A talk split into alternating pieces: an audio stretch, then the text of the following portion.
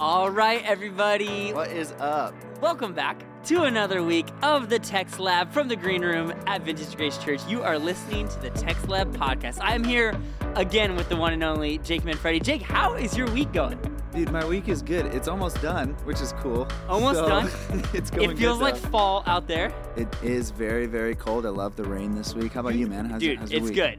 We, there's been a lot of candy floating around Oh, yeah. from Halloween, which means the kids are just going crazy on a whole Yeah. level. But there actually wasn't for me, which is weird. I'm getting, I'm getting older. Yeah, you can come steal some from us. We won't miss Okay. it. But this is not a podcast about Halloween candy. This is the. Text Lab for our listeners who don't know, where every single week we do a deep dive into the text to help you prepare for your life group this week. Our goal is simple to help you be a disciple who makes disciples. So, whether you're leading a life group or just trying to do some deep dive on your own, we hope the Text Lab helps you have a meaningful study, reflection, and conversation about what God has said to us in His Word. Jake, take us into Romans 3 1 through 8, where we will be this week. Here we go. This is what it says.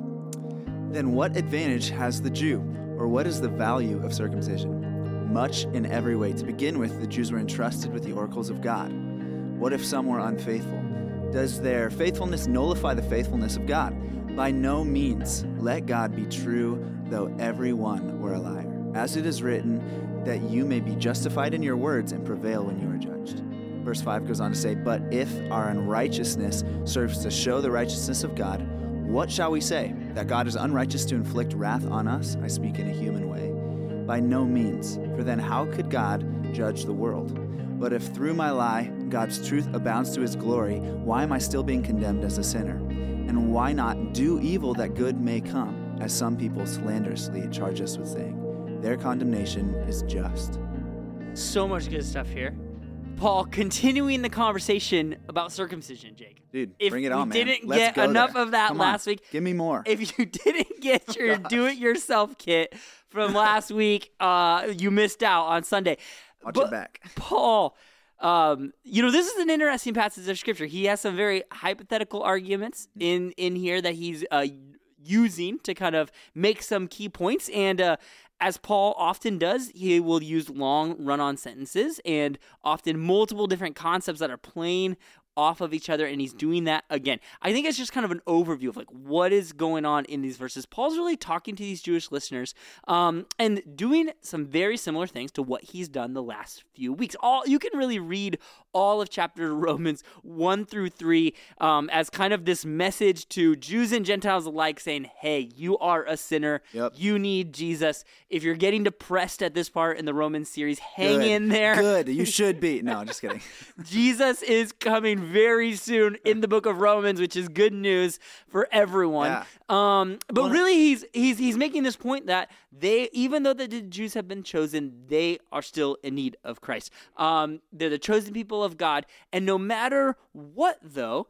Even though they're the chosen people of God, there's been lots of times throughout Israel's history that they were faithless to God, but God still remained faithful. Even in their unfaithfulness, He is still faithful. And He's really making a point in these verses that that's something that cannot change, will not change.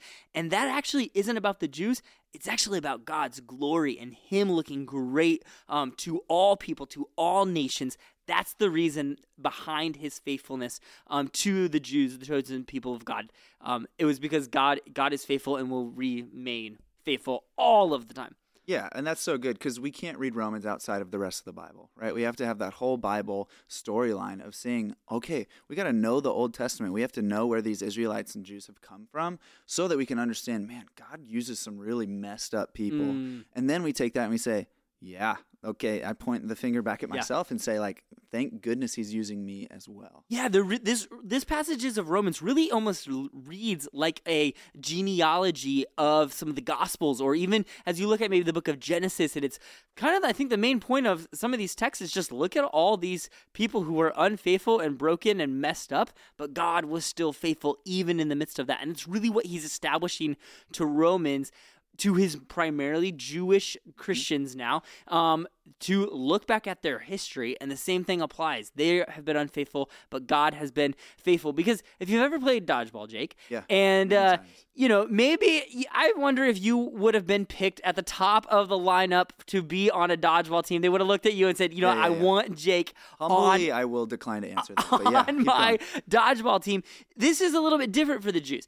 In, in dodgeball, you're choosing someone because you think they're going to help you win. That's not why God chose the Jews. They weren't special, is not why He chose them. Um, but they were special because He chose them. But there's a difference there between them being special that God chose them versus them becoming special because God chose Him. And Paul is really making this clear to them again, over and over again. You were not chosen because you were special, but it's because of the significance of what God has done to you that now something has happened. And the same is just true for us every single day to remember that.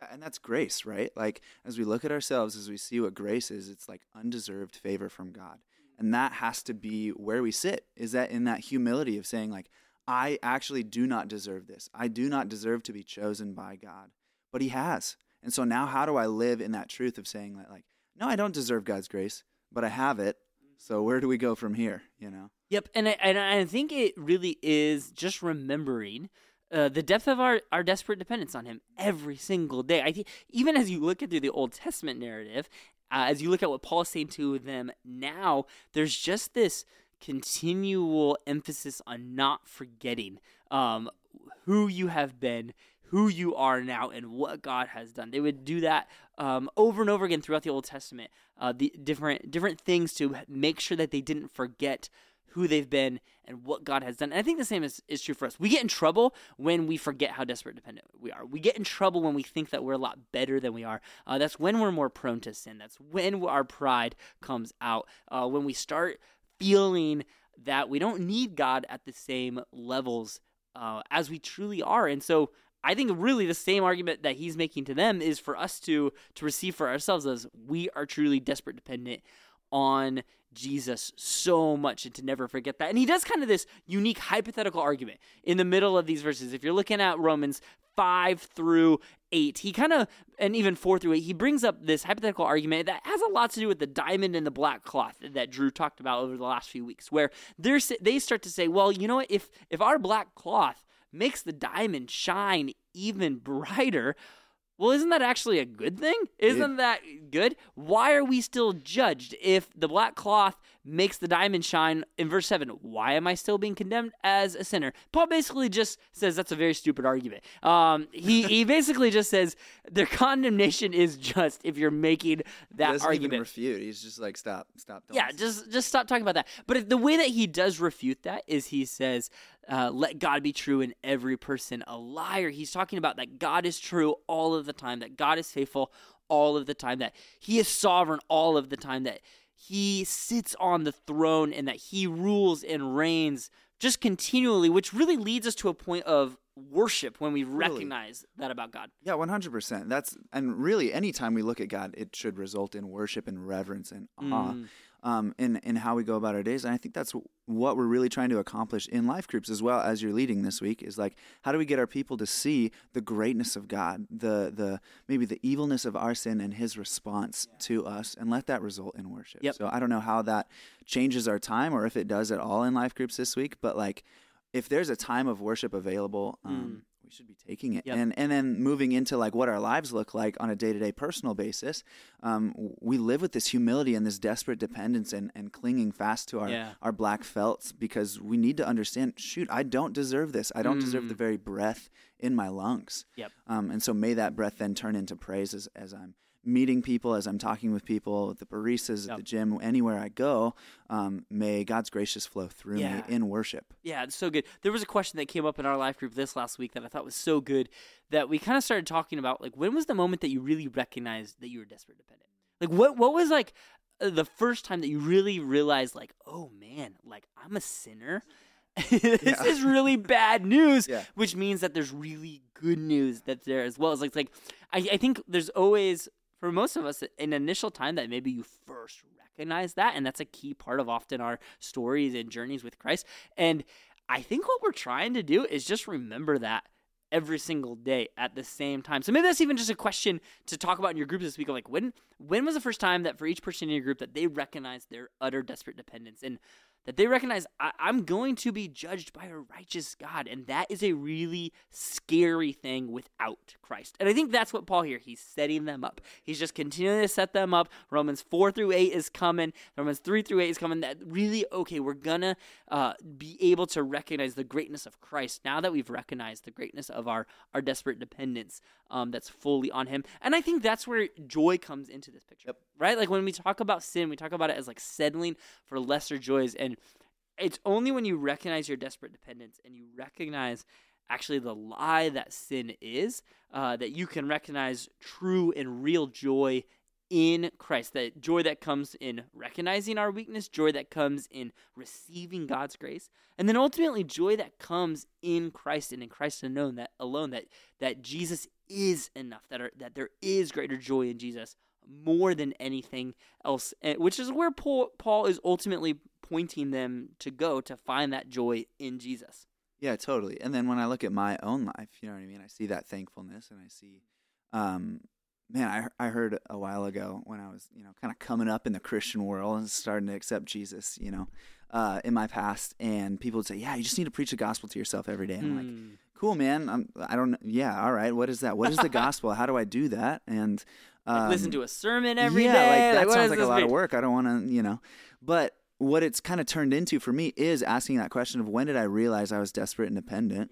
And then recognizing, shoot, when I look at my sin and I see God's reaction and what He actually does to step in and save me from there, the greater I can recognize the depth and the height of His grace and my sin, um, man, that is preaching the gospel to myself every day. And so I think applying this text to my life is like, dude, I need to look at my black felt and be super, super thankful and let that thankfulness and that joy of desperate dependence um, flow into everything I do every day. Because that um, changes how you live every 100%. single day. Suddenly, things start to find their right place in the kind of order of our lives when we are recognizing that. When that's the main thing and everything else is secondary to that. Um, it actually fills all of life then with actual joy. You have this perspective change on all of these different things. Start seeing grace in everything. You know what I mean? Rather than like, oh man, I wish I had this. I wish I had this. It's like, dude, I don't deserve to be alive. like I have breath in my lungs, yeah. Yeah. and and like look at my family and look at these different things that are.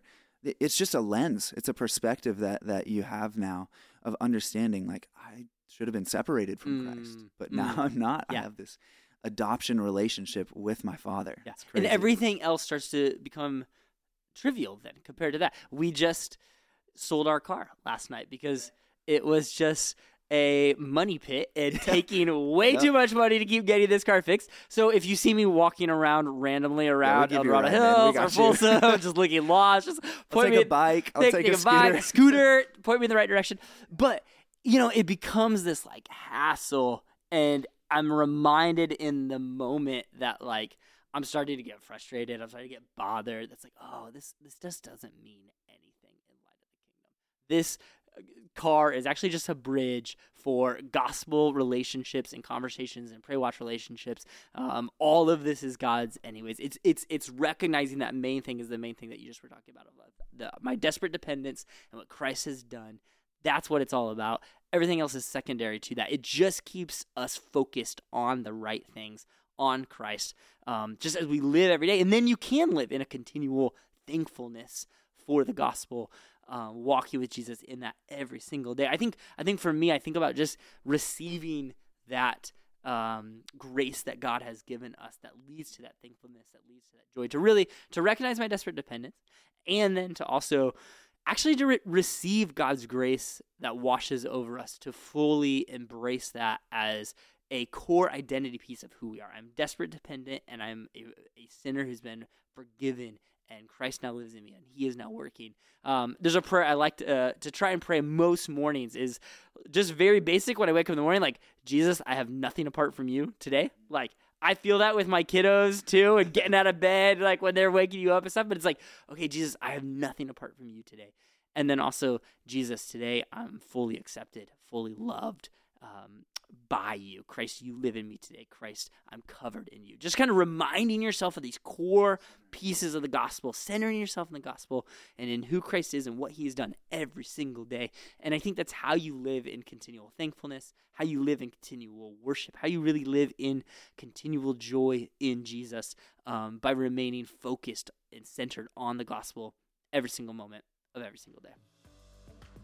Hey, well, whether you are working out at the gym, cleaning the house, mowing the lawn, doing whatever you like to do while you listen to podcasts, thanks for joining us. We hope you feel equipped, encouraged, and ready to walk through the text with your group this week.